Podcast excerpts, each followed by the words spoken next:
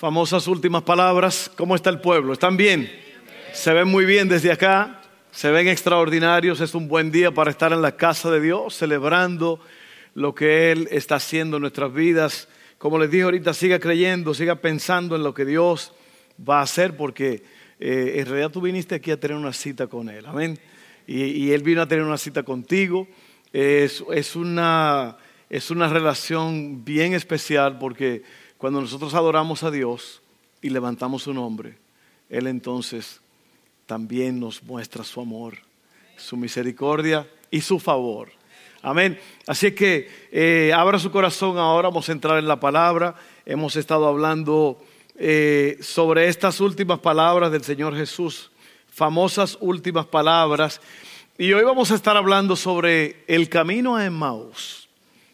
El Maús era una ciudad, ahorita vamos a hablar un poco de eso, pero ayúdenme a orar ahora para que Dios nos ayude. Usted, mire, no, no crea usted que subirse aquí arriba es fácil.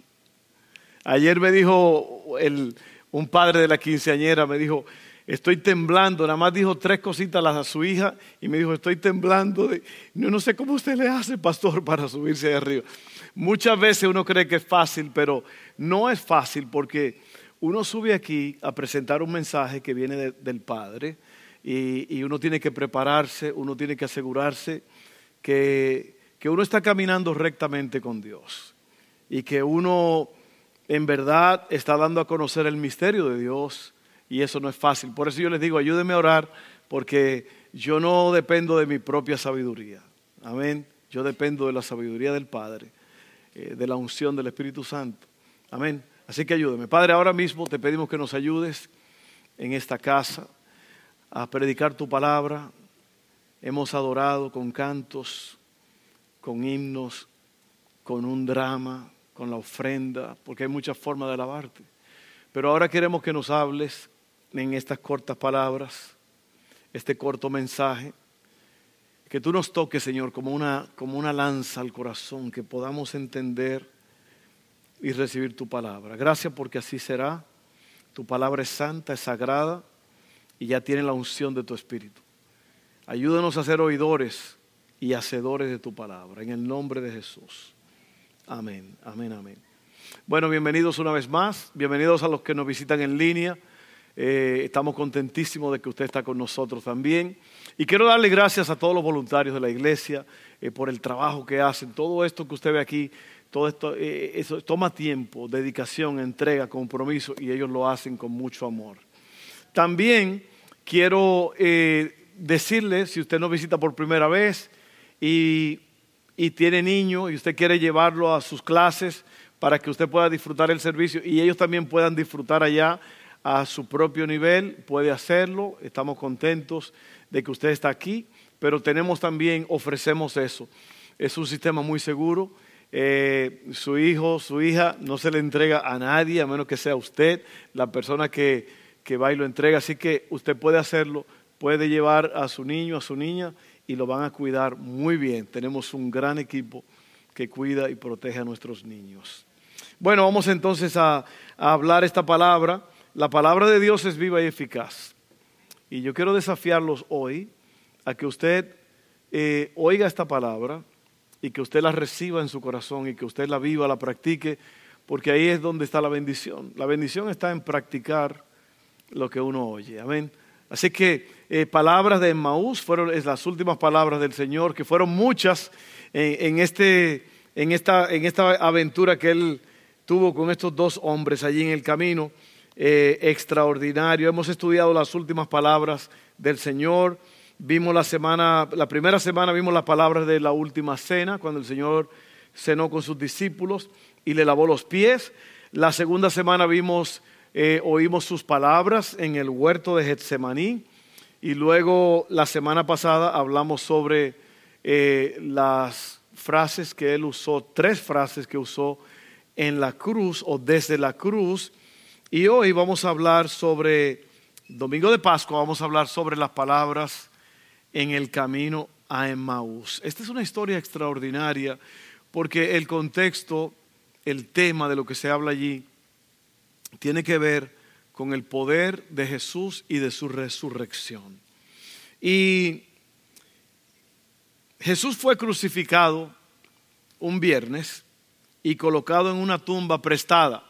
Acuérdense que era un hombre rico llamado José de Arimatea, le prestó la tumba y el Señor Jesús dijo que él no tenía dónde recostar su cabeza, eh, no tenía posesiones materiales, aunque cuanto ustedes saben, Él es el dueño del oro y de la plata, el dueño del universo, amén, pero se hizo hombre por nosotros.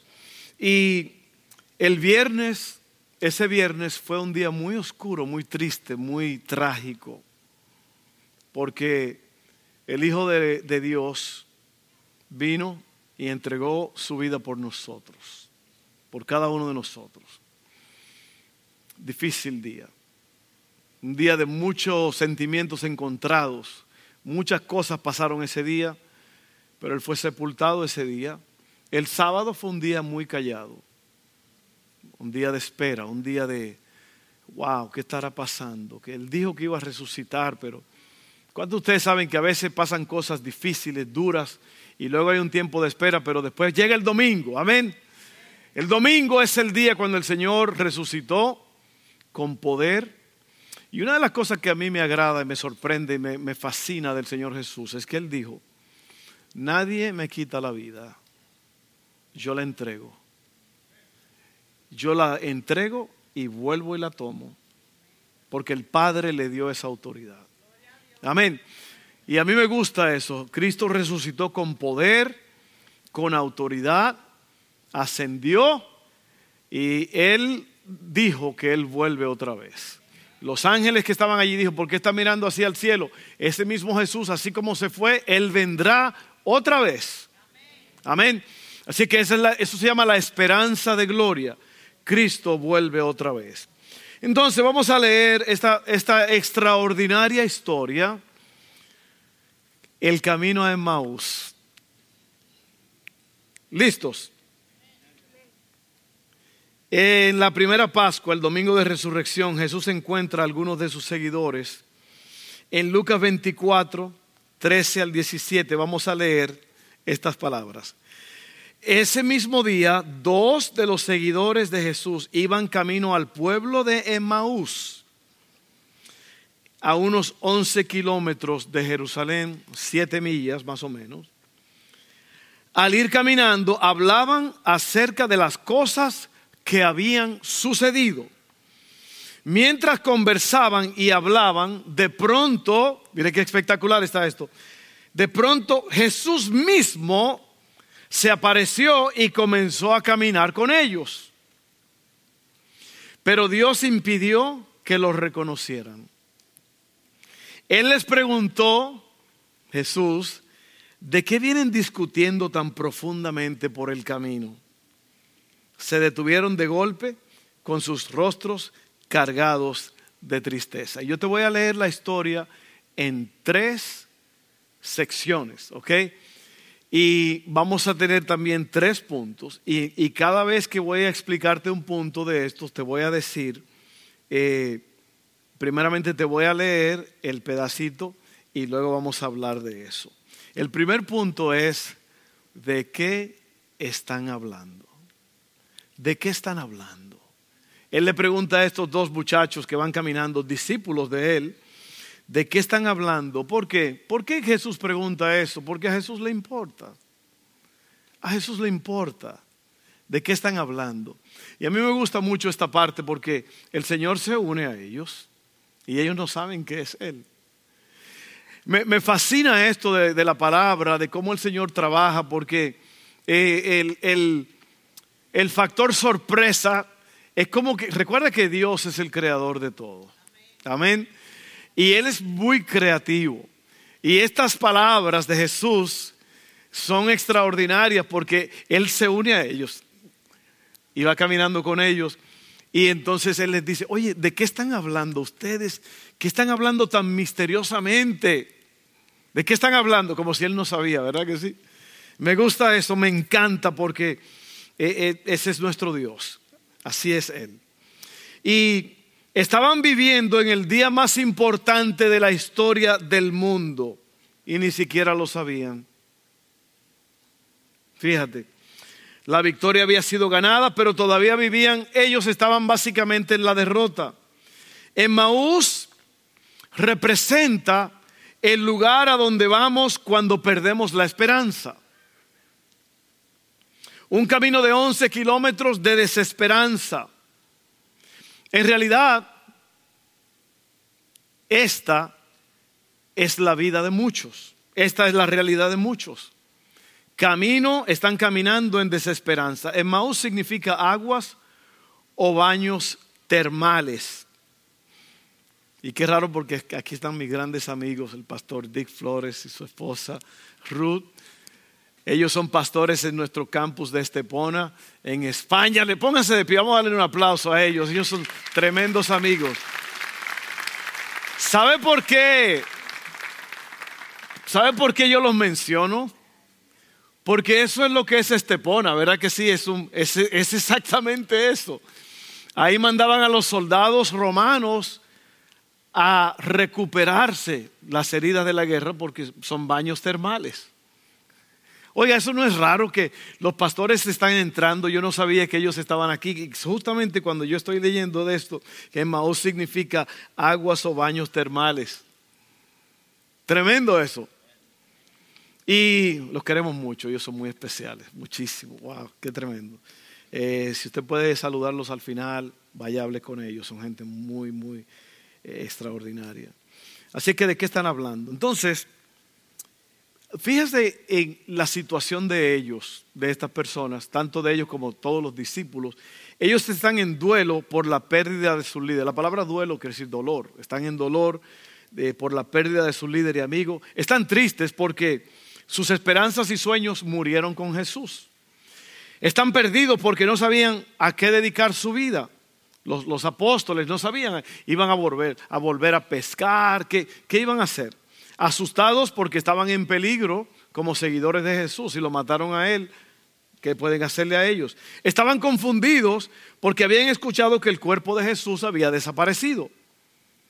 Estos dos que iban ahí no eran apóstoles famosos, eran seguidores simples y anónimos de Jesús. Y luego sucedieron varias cosas ese día, hubo varias apariciones del Señor Jesús. Se le apareció a María Magdalena, se le apareció a la otra María. Qué, raro como la Biblia dice, María Magdalena y después dice la otra María. eran muchas, no eran varias, o por lo menos dos.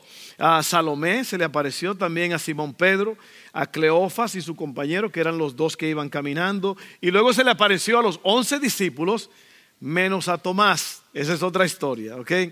Entonces, Jesús aparece sin anunciarse a, esta, a estos dos, pero pregunta de qué están hablando. Se toma el tiempo para escuchar lo que ellos están pasando, lo que ellos están diciendo. Él se preocupa por ellos, él se siente atraído por su dolor y por su tristeza. Ellos no lo reconocieron. Pero en realidad, Él está más cerca de lo que tú piensas. Empieza a hablar de Jesús con alguien más y vas a ver que Él va a aparecer. Sí, sí, sí, Él va a aparecer. Si tú hablas de Jesús con alguien más, Jesús va a aparecer. ¿Por qué? Porque donde están dos o tres en mi nombre, yo estoy ahí en medio de ellos. Y eso fue lo que pasó. Ellos iban hablando. Lo que la sorpresa era que ellos no sabían, no sabían quién era Él. ¿Ok? Entonces, ahora vamos a leer eh, Lucas 24, 18 al 26, continuando la historia. Entonces uno de ellos, llamado Cleofas, contestó, tú debes ser la única persona en Jerusalén que no oyó acerca de las cosas que han sucedido allí en los últimos días. ¿Qué cosas? Preguntó Jesús, como que él no sabe. Él es el centro de la historia. Él fue el crucificado. Él es el resucitado. Y él dice, ¿qué cosas? Oye bien, preguntó Jesús, las cosas que le sucedieron a Jesús. El hombre de Nazaret le dijeron, era un profeta que hizo milagros poderosos y también era un gran maestro a los ojos de Dios y de todo el pueblo. Sin embargo, los principales sacerdotes y otros líderes religiosos lo entregaron para que fuera condenado a muerte y lo crucificaron. la historia como que ellos están, se, emocionan, pero como que va eh, bajando a, una tristeza, ¿no? Nosotros teníamos la esperanza, ¿ve? De que fuera el Mesías que había venido para rescatar a Israel. Todo esto sucedió hace tres días, no obstante, algunas mujeres de nuestro grupo de seguidores fueron a su tumba esta mañana temprano y regresaron con noticias increíbles. Dijeron que el cuerpo había desaparecido y que habían visto ángeles, quienes le dijeron que Jesús estaba vivo. Algunos de nuestros hombres corrieron para averiguarlo y efectivamente el cuerpo no estaba, tal como las mujeres habían dicho. Entonces, ellos están emociones mixtas. Ellos están diciendo que él era el Mesías, que él era un maestro, que él era grande, pero lo crucificaron. A veces pasa eso con nosotros. Tenemos una historia o tenemos algo que nos está pasando y en un momento estamos contentos y en el próximo momento estamos sin esperanza. Así están ellos. Están cabizbajos, están decaídos. Entonces Jesús les dijo, qué necios son. ¿Cuántos saben que Jesús regaña de vez en cuando? Qué necios son. ¿Les cuesta tanto creer todo lo que los profetas escribieron en las escrituras? ¿Acaso no profetizaron claramente que el Mesías tendría que sufrir todas esas cosas antes de entrar en su gloria? Lo cual nos lleva al punto número dos, que es el sufrimiento antes de la gloria. Él sufrió antes de entrar en su gloria para poder convertir nuestro sufrimiento en gloria.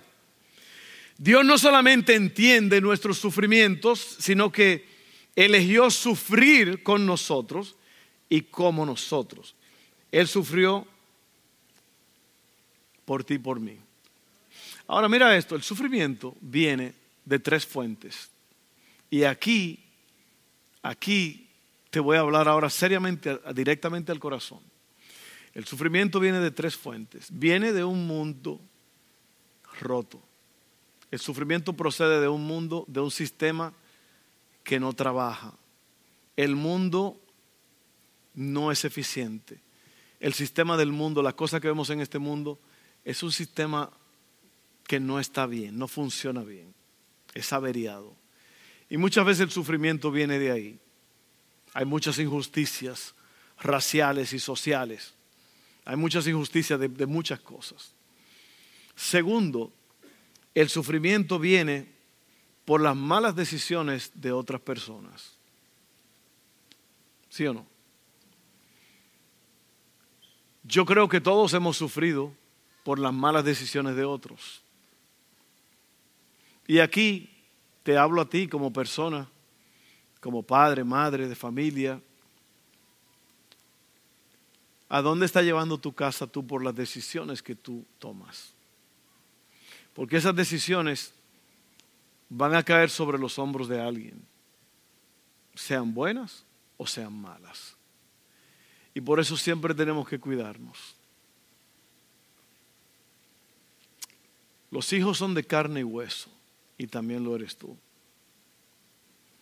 Muchas veces, por causa de nuestro egoísmo, egocentrismo, no pensamos en lo que estamos haciendo. Y yo creo que eh, eh, el mensaje tiene que ser relevante. Estamos hablando de Jesús, de la resurrección, pero yo te tengo que hablar y decir algo que tiene que ver con el hecho de que Jesús pagó por todo para lidiar con tu sufrimiento, pero te tengo que decir de dónde viene el sufrimiento. El sufrimiento viene de un mundo destruido, de un mundo averiado, viene de malas decisiones de otras personas, pero también, número tres, viene de malas decisiones que nosotros tomamos. Así que yo te pregunto, ¿qué malas decisiones estás tomando tú por otros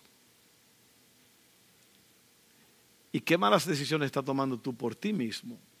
De las cuales va a tener malas consecuencias. Porque la Biblia dice que todo lo que sembramos, eso vamos a cosechar. ¿Tú sabes cuál es la definición de locura? Dijo alguien por ahí. Cometer los mismos errores vez tras vez y esperar diferentes resultados. Si tú siembras vientos, vas a cosechar tormentas. Y eso va a suceder.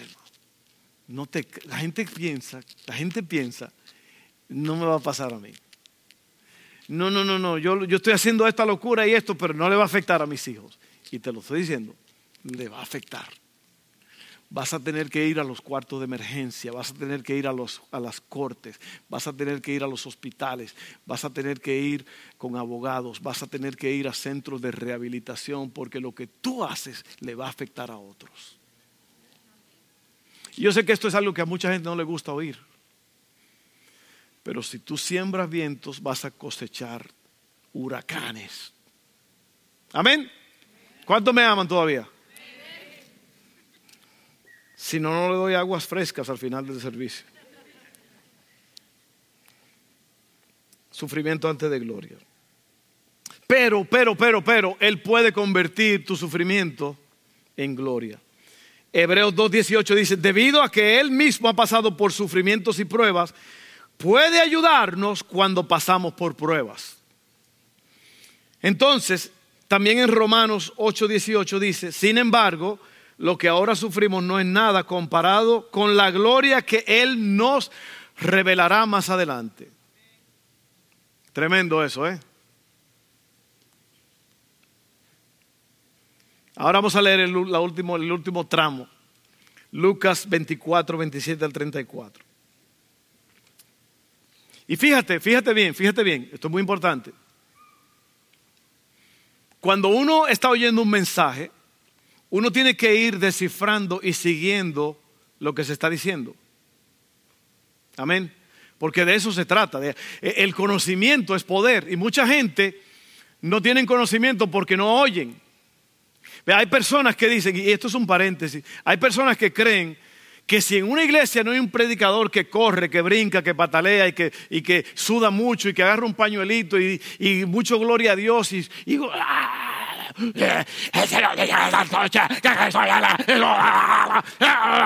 Y la gente cree que eso es poder.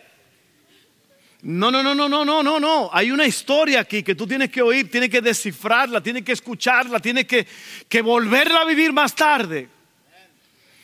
Y si tú estás oyendo un tipo que está corriendo y gritando y saltando, en realidad los grandes teólogos han dicho que esos mensajes son shallow son bajitos, no tienen mucha carne. Porque al final del día tú dices, ¿qué fue lo que dijo el hombre? ¿Cómo me ayudó esto? ¿Cómo, ¿Cómo, me va a ayudar a resolver mañana? Por eso yo te digo que tus decisiones tienen consecuencias. Y para mí eso es lo más importante. A mí no me, no me importa que tú me reconozcas como un gran hombre de Dios, como un predicador. Lo que yo quiero que tú reconozcas es que el pastor me dijo algo que cambió mi vida que me ayudó. Lucas 27, 27 al 34. 24, 27. Entonces Jesús los guió por los escritos de Moisés y de todos los profetas, explicándoles lo que las escrituras decían acerca de él mismo. Aquí me voy a detener porque me quedan unos segundos. Oye bien, Jesús se detuvo para explicarle lo que te acabo de decir. El sermón del monte, Mateo 5, 6 y 7, es la constitución del reino de los cielos. Si tú no te sabes Mateo 5, 6 y 7, o sea, si no lo has leído, no lo estudias, no lo lees de atrás para adelante, adelante para atrás, el sermón del monte, tú no tienes idea de lo que es el Evangelio, porque ahí Cristo, Cristo increíblemente te enseña lo que es el reino de Dios. Un reino tiene cuatro componentes. Tiene un rey. ¿Quién es el rey? El rey Jesús. Tiene los ciudadanos del reino, que son los discípulos, nosotros. Tiene las leyes del reino, que es la palabra de Dios, lo que Él estableció. Y luego tiene el territorio del reino, que es todo el mundo. De Jehová es la tierra y su plenitud el mundo y los que en él habitan. El, Señor es el dueño de todo. Así que ese es el reino de los cielos. Y aquí Jesús, otra vez, Jesús ahí en Mateo 5, 6 y 7, Él dice que es muy importante. Al final él dice, el que me oye estas palabras y las guarda es como el hombre que hizo su casa sobre la roca. Vinieron los ríos, se levantaron los ríos, soplaron los vientos, cayó la lluvia y la casa no se derrumbó. Pero el que me oye mis palabras y no las guarda, no las cumple, es como el hombre que hizo su casa sobre la arena. Vinieron los vientos, soplaron los vientos, vino la lluvia, se, levantaron los ríos y la casa se derrumbó con gran estruendo.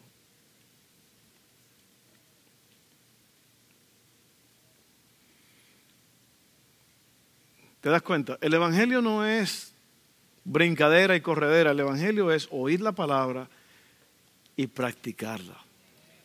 La mayoría de gente no hacen eso. Ay, qué bonito mensaje. Ay, qué bonito, gloria a Dios, la iglesia. Pero el Señor nos ha llamado a ser discípulos. Un discípulo es un seguidor de Jesús que permanece en Él para hacer la voluntad del Padre en el poder del Espíritu Santo y le enseña a otros a hacer lo mismo hasta que lo guarden. Oye, qué tremendo está eso. Este es el verdadero cristianismo. Y por eso yo quiero decirte esto, mi hermano. Tú quieres cambiar tu vida, tú quieres cosas grandes, tú quieres ver la gloria de Dios. Vas a tener que conocer la palabra y practicarla. Y por eso dice aquí, eh, ya vamos a terminar. Jesús lo guió por los escritos de Moisés y de todos los profetas, explicándole lo que las escrituras decían acerca del mismo. el problema con estos dos chamacos era que ellos no habían, no habían creído lo que habían leído. Y por eso su esperanza se esfumó. Hermano, yo quiero que tú entiendas que tú tienes que creer lo que la Biblia dice. La Biblia no se hizo de balde, se hizo para que tú la creas, para que la, la conozcas. Pasa tiempo con Él. Para entonces ya estaban cerca de Maús y del final del viaje. Jesús se hizo el loco como que iba a seguir caminando. Esa es mi versión. La versión Santo Domingo es esa. Mira esto, dice, Jesús hizo como que iba a seguir adelante, pero ellos le suplicaron, quédate con nosotros esta noche, ya que se está haciendo tarde. Entonces los acompañó a la casa. Al sentarse a comer, tomó el pan y lo bendijo. Luego lo partió y se lo dio a ellos. De pronto se les abrieron los ojos y los reconocieron. Cuando partió el pan. Él hizo lo mismo con los discípulos. Esto es mi cuerpo que por ustedes es partido. Hagan esto en memoria de mí. Esta copa es el nuevo pacto en mi sangre. Hagan esto todas las veces que lo hagan en memoria de mí. Se le abrieron los ojos. Y en ese instante Jesús desapareció. No fue que se paró y se fue, él desapareció. Porque él es Dios, él hace lo que él quiera, que sí. Él llegó a un cuarto sin pasó por la pared, sin abrir la puerta cuando estaba Tomás, ¿se acuerdan? Oye esto. Entonces se dijeron el uno al otro, ay Dios, no ardía nuestro corazón cuando nos hablaba en el camino y nos explicaba las escrituras. Y sabes qué, yo quiero llevarte a una experiencia, yo no Dios. Si tú no has, si tú no has experimentado eso que ellos experimentaron, es porque tú no estás pasando tiempo con el Señor. Cuando tú pasas tiempo con Dios, tú vas a sentir algo. A veces te dan ganas de llorar. A veces sientes como que no tienes fuerza. A veces yo nada más como que he tambaleado y he caído de rodillas. Porque el Señor es real, el Señor es fiel y el Señor va a venir a hablar contigo si tú lo invitas. Y yo quiero que tú sepas eso. Yo quiero que tú sepas eso. En menos de una hora estaban de regreso a Jerusalén. Yo creo que ellos iban corriendo porque yo hago, yo hago una milla caminando en más o menos 15 minutos. Los bárbaros grandes dicen que se puede, que hay que hacerlo en 7 minutos. Ni, ni que hubiera un perro bulldog detrás de mí. Aunque uno no sabe, mire, a Orlando. Orlando vino a ayudarnos un trabajo hace muchos años y teníamos un perro atrás amarrado.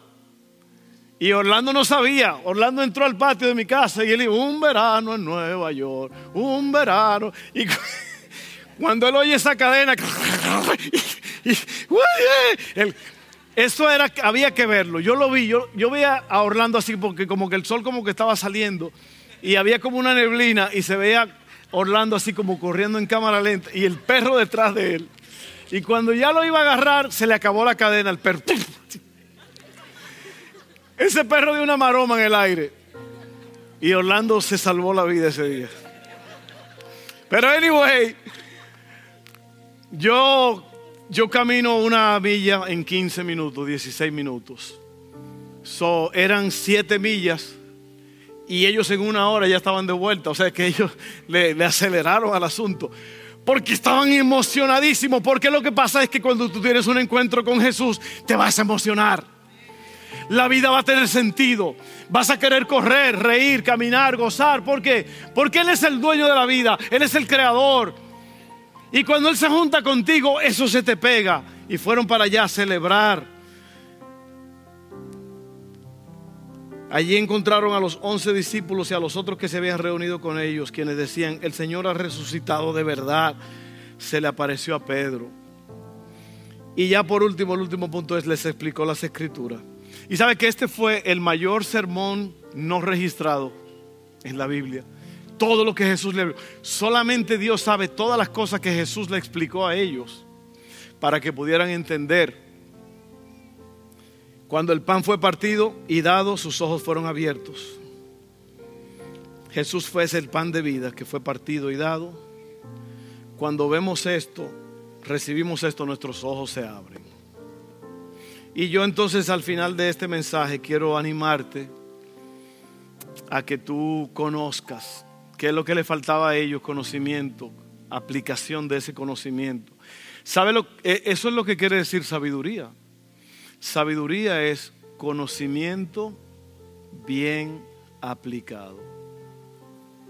Eso es sabiduría. ¿Tú me quieres enseñar a una persona sabia? Muéstrame una persona que aplica lo que sabe. ¿Cuántos de ustedes han cometido un montón de errores sabiendo que estaban cometiendo un error? Todos. Tú sabías, pero no aplicaste el conocimiento. Y miren, la vida se basa en obediencia, la vida espiritual. Dios tiene cosas grandes para cada uno de nosotros cosas extraordinarias. Yo quisiera que tú te metieras en un cuarto a orar, a buscar a Dios. Porque Dios te va a revelar, Dios te va a enseñar cosas. Mira, es posible que tú estés enfermo, enferma, y el doctor no te ha podido decir nada. Tú no estás satisfecho, tú sabes que todavía algo anda mal contigo. Y en el lugar secreto, Dios te revela cosas. Puede ser una situación familiar que tú no sabes qué hacer. Usted no sabe cómo Dios me ha dicho cosas a mí que tú no estás pasando por una prueba y uno no sabe qué hacer. Métete al lugar secreto a hablar con Dios. Y tú vas a ver que alguien te va a hablar. A lo mejor no es una voz audible como la del Señor allí hablando, ¿no? En el drama. Pero va, Dios te va a hablar. Yo recuerdo yo, recuerdo cuando COVID estaba en su auge, bueno, estaba comenzando fuerte, mi esposa dos semanas. Esta historia yo la he dicho antes, pero voy a cerrar con esto.